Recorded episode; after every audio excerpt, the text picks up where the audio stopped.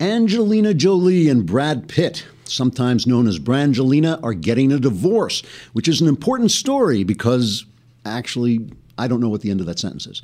But news that the star of World War Z was being divorced by the woman whose totally nude sex scene beginning 1 hour and 37 minutes and 14 seconds into the film Original Sin made me forget what I was saying. Brad Pitt told reporters, quote, I was like totally, totally surprised to discover Angelina was not charmed and delighted by the fact that I was banging my co-stars on other movies. How could she not love the fact that I was smoking so much dope that I finally began to understand why Ocean's 13 is such a classic, classic motion picture, or at least a mind blowing series of hallucinations passing between my eyelids and an inner universe that extends from my retina to that weird dimension in Interstellar where Matthew McConaughey floated around like an idiot in a part I could have absolutely killed. Unquote. Pitt went on to say he was saddened by the breakup and wanted only the best for his children if he had any, which he couldn't remember, but if he did, he wished them well and hoped to see them sometime if he happened to be around where they were. He said he regretted how much he'd hurt Angelina and had always thought he was just so hot and rich that she would consider herself lucky to have him whatever he did. In an interview with Variety, Pitt added, quote, Look at this face. Look how handsome it is. How can my wife not love it? My mistress loves it. Or maybe my wife loves it and my mistress doesn't. I always get those two confused. Which is the one who's divorcing me? Unquote. As for Angelina Jolie, she said she had been absolutely shocked to find that her husband was sleeping with other women who hadn't adopted 47 handicapped children and weren't constantly yammering on about poverty in some godforsaken hellhole in who knows where Africa or someplace instead of making him dinner. She told the Hollywood Reporter, quote, I never imagined when I stole Brad away from Jennifer Aniston that he could be unfaithful. And I don't understand why he would run off with some young chippy with a sense of humor when he could be with someone who takes herself as seriously as I do. I just assumed he married me because he cared about world peace. He said something about peace, I remember. You're a nice piece, I think it was. I feel so betrayed. News of the Brangelina breakup broke the hearts of the couple's fans and many other people with nothing better to think about. Arguments broke out on Twitter about which of the stars should now be called Bran and which one Jelena. As one fan put it, quote, I am absolutely devastated to find that my life is so empty, I'm paying attention to the crappy love lives of essentially boring people who don't know I exist. Also because there won't be a sequel to Mr. and Mrs. Smith. Mostly it's about the sequel. Unquote. Trigger warning, I'm Andrew Klavan, and this is The Andrew Klavan Show. I feel hunky dunky, life is tickety boo. Birds are winging, also singing hunky dunky doo. Ship shaped topsy, the world is zippity zing. It's a wonderful day, hurrah, hooray! It makes me want to sing.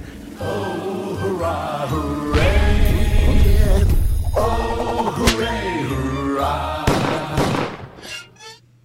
The greatest video ever made.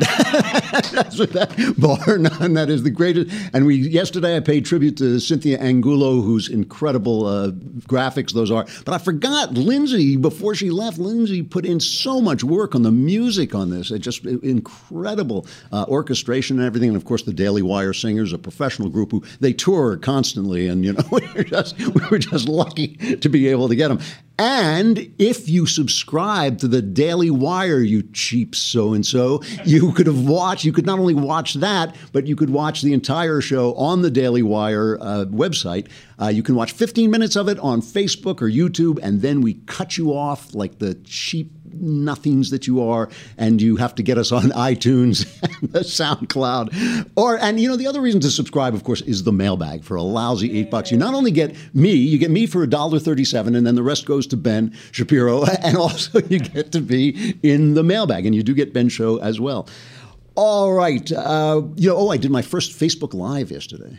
As, yeah, it was very. You know, you had it with the phone and everything. It was like it, the world of wonders, man. It was like suddenly people are asking. That was to pitch my book, The Great Good Thing: A Secular Jew Comes to Faith in Christ. And now, listen, even if you didn't pre-order it, you have to buy it now because now I'm being attacked by Jews. I'm already being attacked by anti-Semites. This, uh, really, I feel like it's a pincer movement. I get attacked by the alt-right anti-Semites who are calling me you dirty Jew, and now the Jews are writing articles on like websites that I contribute to. These are like my colleagues. You know, what do you mean you became a Christian? You can't do that. One guy said you can't become a Christian until you're seriously a Jew. And I thought, well, you know, if I knew you made the rules, I would have checked in with you first. But I thought you were just some guy, you know. so, so anyway, you have to buy the book because uh, you have to, you know, save me from, from the fact that I'm being overrun.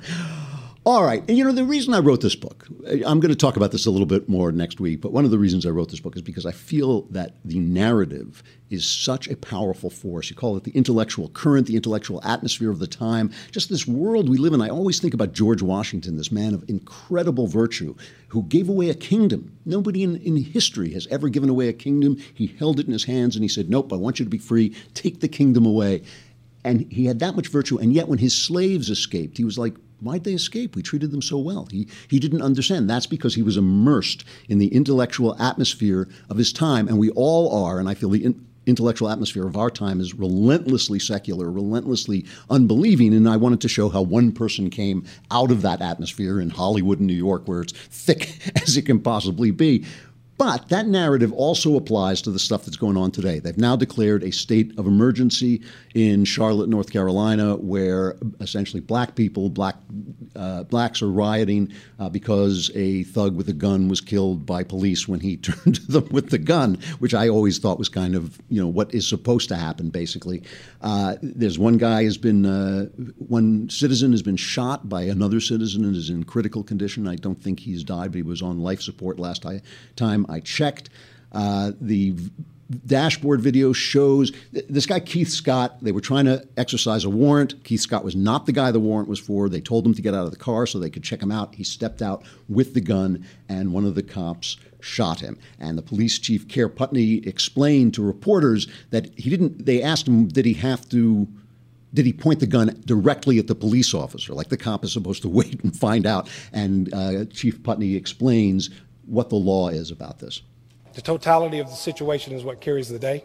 So if I'm making gestures, if I'm focusing in, if I'm turning my body in a certain way to look aggressive and to give you the um, uh, the understanding that an imminent threat is very, very likely, uh, and I'm armed, all of those things in uh, in um, conjunction with one another can still give you that perceived threat under North Carolina law.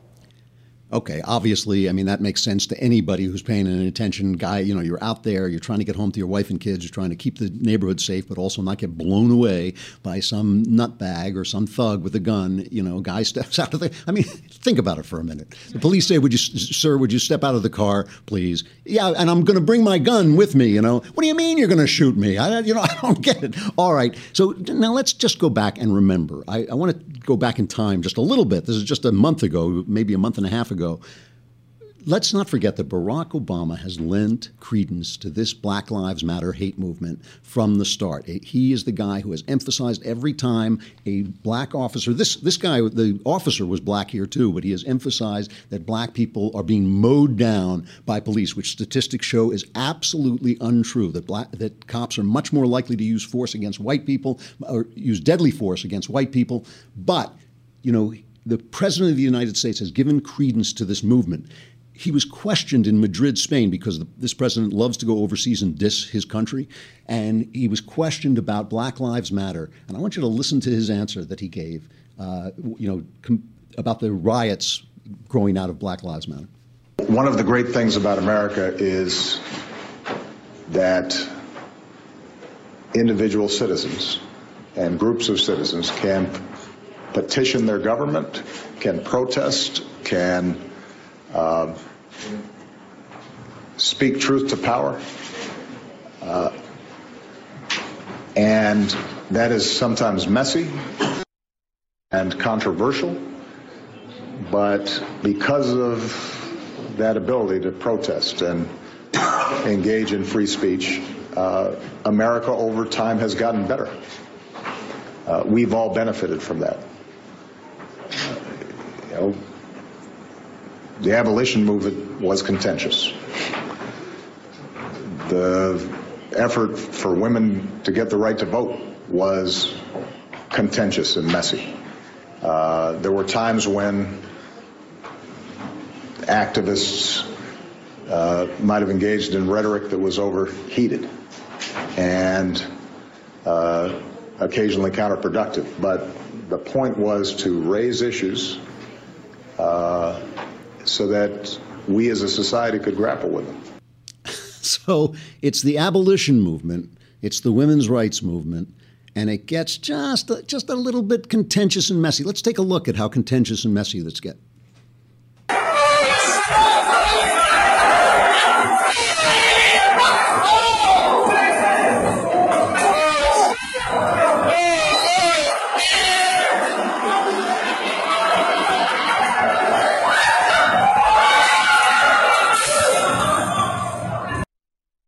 That's a little contentious, a little messy there. You know, for those of you who couldn't see it, uh, that was a mob of uh, black rioters uh, kicking the living daylights out of a white man who was begging them for mercy, begging for mercy. So that was kind of like the suffragettes did that. You know, when they wanted the vote, you know, they would just go out and they would find some some guy and you know kick him to death, and uh, you know while he begged for mercy. Abolition. You know, let, let's begin. We should begin with the premise here. I mean, abolition was to stop slavery. People were being held slaves. The suffragettes were fighting to get the franchise. Women wanted the right to vote. These people are complaining because a guy with a gun, waving gun at the police, was shot by the cops. Okay, that's that's the deal here. You know, my friend Glenn Reynolds, who is does the wonderful Instapundit site, just a terrific, uh, one of the original major blogs, basically. He has been suspended from Twitter because he saw rioters blocking traffic on the highways at, in uh, in Charlotte, and he tweeted, "Run them over." Run them over. Because what happens when the, you stop the cars, they surround you, they drag you out of the car, they rock your car, they can turn over the car, and they, so he said, just run over him. So they suspended him from Twitter. They don't suspend, you know, there are Twitter accounts with the title F the Police. I checked this morning. They're not suspended. There are horrible things being said about white people. They're not suspended. This is the control of the narrative. The narrative has to be that these people are somehow oppressed, that, that, this, is, that this issue has legitimacy every fact we have, everything we know, and we had Heather Mac Donald on who has studied this stuff and reported on it and gone into the streets and reported on it, everything we know shows that this narrative is false. This is a false narrative. The police are not killing black people, uh, you know, in some untoward way. And again, there's so many people in this country, so many police officers in, officers in this country, so many incidents in this country that the couple of times a year that something goes wrong and somebody does something, a lot of times it may be just they made a mistake in the moment of danger but the assumption that because one person is black and the other person is white, race was an issue is just a false narrative assumption. And of course, now Hillary Clinton, the polls are closing on her. She's still ahead, according to the Wall Street Journal. I don't know how she's, it just speaks about who, who these two people are, that she's still ahead, but she is clinging to her lead. So now she goes on and she seizes on this and she thinks she can play this narrative to gain votes. Now, this is her speaking yeah, to the here's her seizing on the Black Lives Matter narrative. I need to say something about two very upsetting incidents that took place over the past few days. First, an unarmed man named Terrence Crutcher was shot and killed by a police officer in Tulsa. Then, a man named Keith Lamont Scott was shot and killed by a police officer in Charlotte. I'm sending condolences and prayers to their families. I know a lot of you are as well. There is still much we don't know about what happened in both incidents, but we do know that we have two more names to add to a list of African Americans killed by police officers in these encounters. It's unbearable, and it needs to become intolerable. We also saw the targeting of police officers in Philadelphia last week. And last night in Charlotte, 12 officers were injured in demonstrations following Keith Lamont Scott's death. Every day, police officers across our country are serving with extraordinary courage, honor, and skill. Now, I wanted to play that whole thing. I didn't want to isolate the part where she says it's intolerable that guys with guns are being shot by officers with guns. I, I, can tolerate that, by the way. So I have no, I have no problem with that at all. I sleep better at night. In fact, I, I find that very, very tolerable when police officers kill guy, random guys getting out of their cars waving guns at them. I can fully tolerate that. But then she goes on to do this the Democrat two step, which is so you can go back and look at that and say, yeah, but I didn't say you should go out and kill cops in Dallas. This, Obama does this too. I said nice things about the police too, but there is no moral equivalence. I mean, think back for a minute to Kerr Putney, the police chief we saw at, at the opening of the show. Think back to David Brown, the massively great uh, police chief in Dallas. He was the police chief in Dallas. I'll get back to that in a minute. And then just look at this is a guy who says that he is the dead guy's brother, Lamont Scott's brother. Th- this is the other side.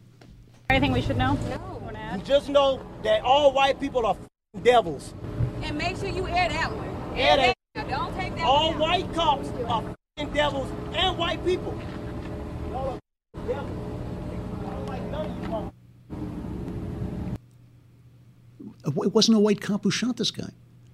It was a black cop who shot the guy. I mean, what what is this about? And this is this is what is driving me crazy. Is these guys, these uh, black police officers and black police chiefs, who are so obviously all American heroes, are are being lumped in with guys like that. I got to say goodbye to Facebook and YouTube, but come on over to the Daily Wire and hear the rest.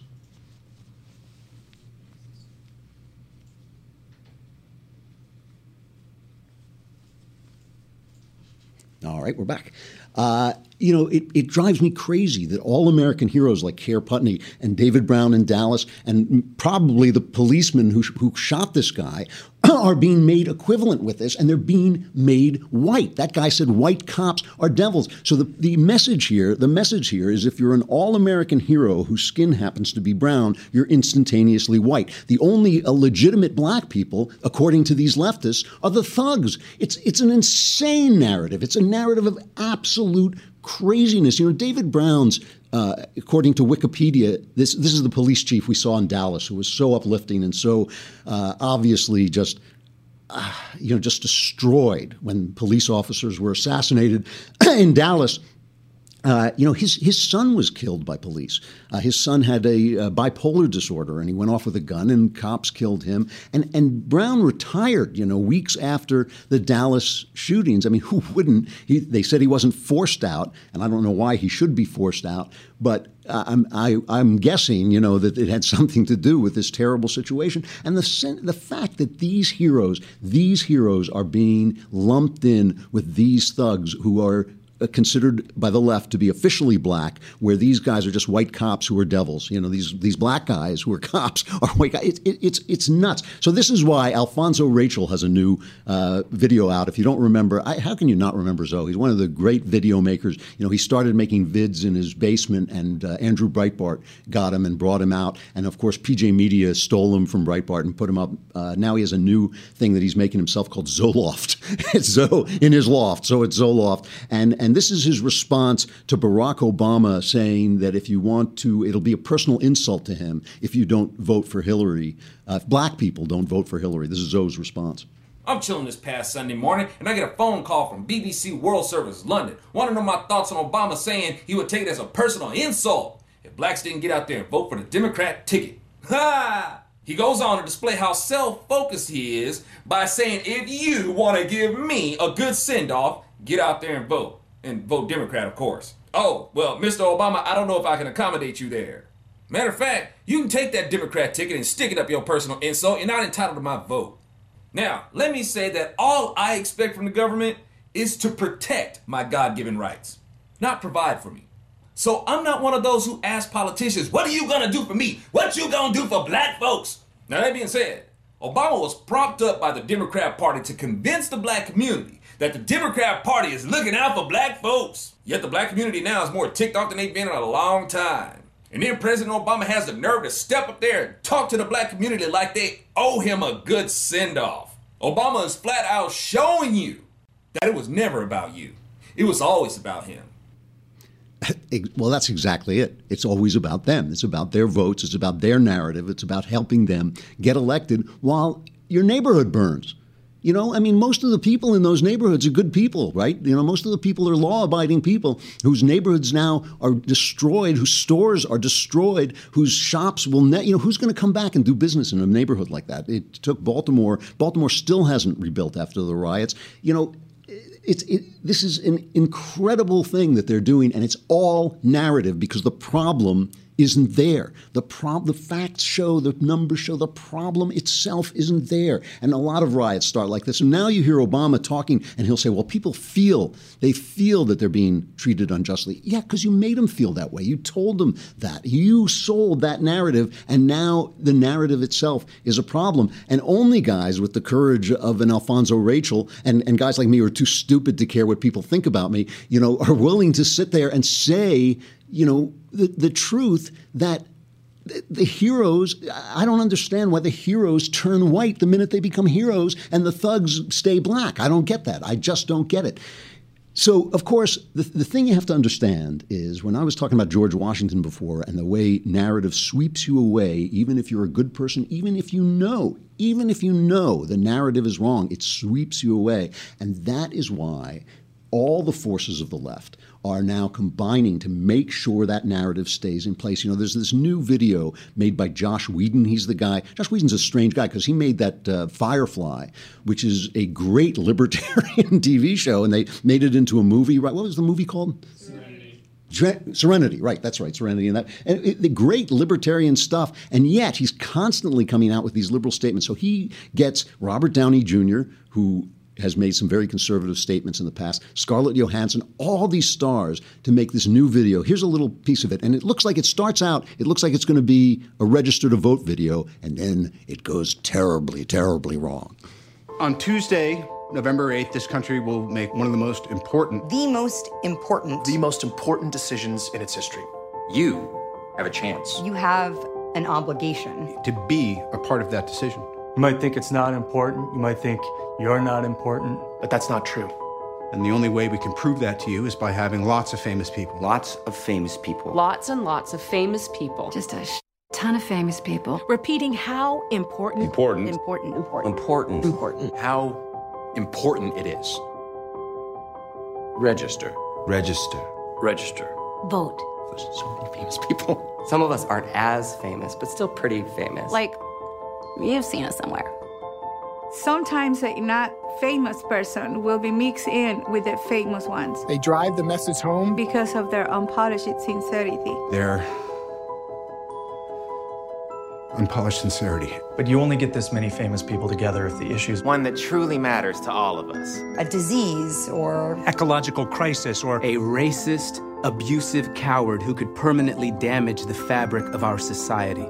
Do the math. Do we really want to give nuclear weapons to a man whose signature move is firing? Firing? Firing things? But we can end this nightmare before it begins. We can save the day.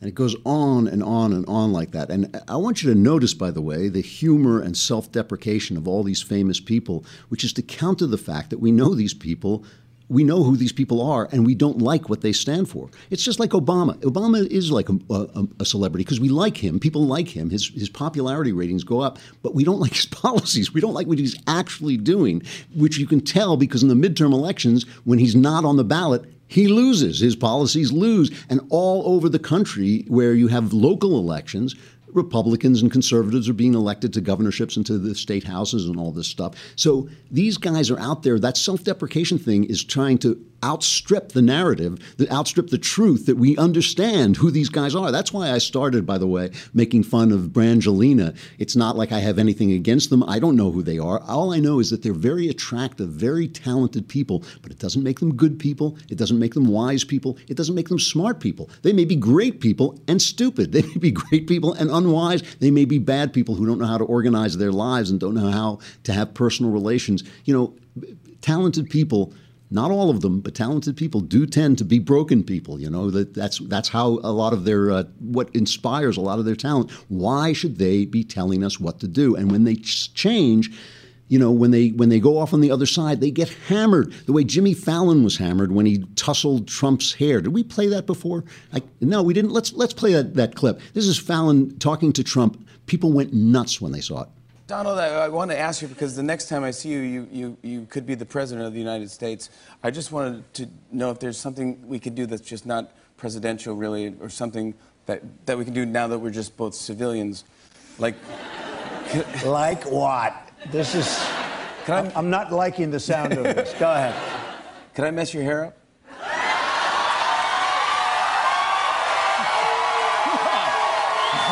I'm being, I'm being gentle. I'm being gentle. As long. The answer is yes, but the people in New Hampshire, where I'm going to be in about an hour from now, I hope they're going to understand. Okay? You say yes? Go ahead with my hairspray.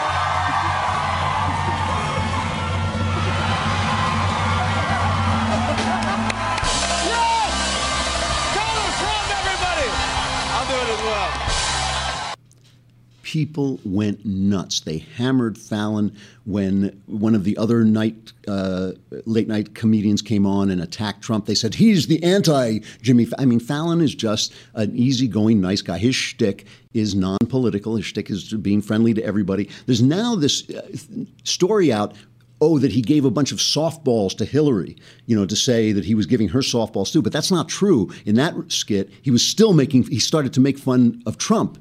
He said, This is what I gave Trump, and it was a bunch of softball. So he was almost apologizing for the fact that he didn't attack the guy when he came on his entertainment show. You know, so the, the narrative is under very, very tight control. If you stray from the fold, you get shot down. If you're Glenn Reynolds, you get banned from Twitter. And let me tell you, in Hollywood, you lose work. You don't get invited to the parties. You don't get to sleep with the same people. You don't get the same awards. You're done. You are done. The narrative is under tight control. Here is Ross Douthat, the one columnist in the New York Times, the one op-ed writer in the New York Times who is not a stone idiot. Who is I, I call the New York Times op-ed page Knucklehead Row. Knucklehead Row. They're all guys with big degrees and nice suits who could not find their way out of a corner if they walked into it. They're like those wind-up dolls that get stuck in the corner. They are the stupidest bunch of smart people I have ever read, except for Ross Douthat, who I don't always agree with. It has nothing to do with that. But he finally, finally is picking up on this thing that is, that is going on to control the narrative. When the histories of the Trump era are written from exile in Justin Trudeau's Canada, he begins, they will record that it was none other than Jimmy Fallon who brought down the Republic. Or so you might have thought, at least, listening to the furious liberal reaction to Fallon's willingness to treat Donald Trump like any other late night guest last week, kidding around with him, mussing up his comb over, and steering clear of anything that would convey to late night television viewers that Trump is actually beyond the pale. But the Democrats' problem in the age of Trump isn't really Jimmy Fallon. Its problem is Samantha Bee. She's one of the late night leftists, who are all of them. Not Bee alone, of course, but the entire phenomenon that she embodies the rapid colonization of new cultural territory by an ascendant social liberalism. It isn't just late night TV. Cultural arenas and institutions that were always liberal are being prodded or dragged further to the left. Award shows are being pushed to shed their genteel liber- limousine liberalism and embrace the race, gender, sexual identity agenda in full. Colleges and universities are increasingly acting as indoctrinators for that same agenda, shifting their already lefty consensus under activist pressure. There's a growing. So, what he goes on to say is that this segregates the left from other opinions. And he says there's a growing constituency for whom right wing ideas are so alien or triggering, left wing orthodoxy so pervasive and unquestioned, that supporting a candidate like Hillary Clinton looks like a needless form of compromise. And he says at the same time, outside the liberal tent, the feeling of being suffocated by the left's cultural dominance is turning voting Republican into an act of cultural rebellion, which may be one reason the Obama years, so good for liberalism and the culture, have seen sharp GOP gains at every level of the country's government. We are the insurgency movement. This is the 60s for conservatives. We are somebody somebody compared Trump to punk rock the other day because he is the rebellion even though, you know, we, here at the Daily Wire keep complaining about how liberal he is and I do complain about how liberal he is and about his manners and about the the kind of strongman uh, you know atmosphere that hangs around him, but but he is striking back against that narrative which is a good in and of itself. And this is why Hillary is so confused. Watch this, she's getting hysterical. And I will fight back against so called right to work. Right to work is wrong for workers and wrong for America. Now, having said all this, why aren't I 50 points ahead, you might ask? Well, The choice for working families has never been clearer. I need your help to get Donald Trump's record out to everybody. Nobody should be fooled. He proudly declared himself 100% right to work. He even cut it off. hired a union. She, when she says I'm counting on you, she's talking to the press. She's talking to the entertainment industry. Get that message out. Don't don't ask me tough questions about what a cheat, what a liar, what a you know greedy, ambitious, empty, soulless, and sick person I am. Don't ask me about that stuff. Get the message out about Trump. And hey, I'm all for getting the message out about Trump, but come on. Well, look, you know it's going to be really interesting. Monday is the debate. We're going to cover it. We'll all be there to watch, and we will see. We will see whether they allow Trump and Hillary to go head to head in the cage match that everybody wants to see, or whether they're going to get in there and force that narrative down as they did with Candy Crowley during the Obama Mitt Romney debates. We're going to see because if they let Trump and Hillary go head to head, nobody, nobody knows how that's going to turn out. All right, stuff I like. I got to play this. I love this. This is a. What's that? Oh, oh yes.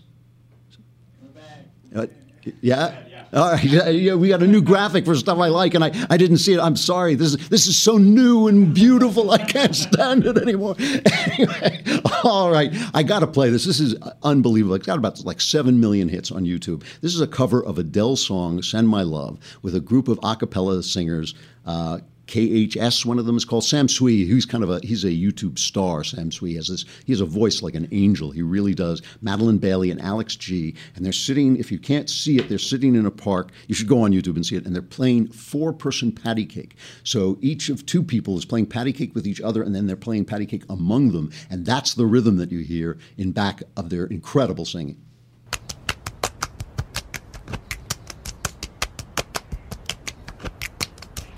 This was all you, none of it me. You put your hands on, on my body and told me.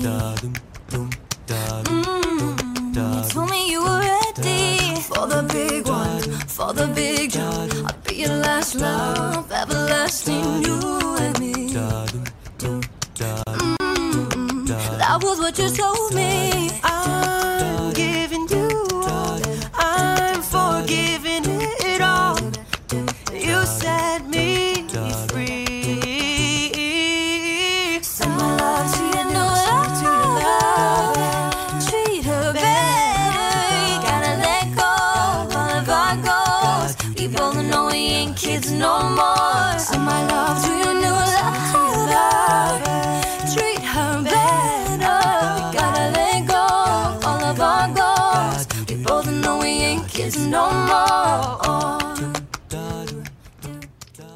Great. If I had if I had my way, that's all people would do is stuff like that. You know, it's like if you know, remember that line in Jaws where he says all sharks do is swim, eat, and make baby sharks. If I had my way, all people would do is eat, make baby people, and then make beautiful stuff like that. instead, we got people who got to fix things. They got to show how powerful and great they are, and they make a mess out of everything. All right. We will be back to cover the debates. I'm sorry for the short week, but it's only a Klavanless weekend. What could go wrong? Don't answer that. I'm Andrew Klavan. This is The Andrew Klavan Show. We'll be back on Monday.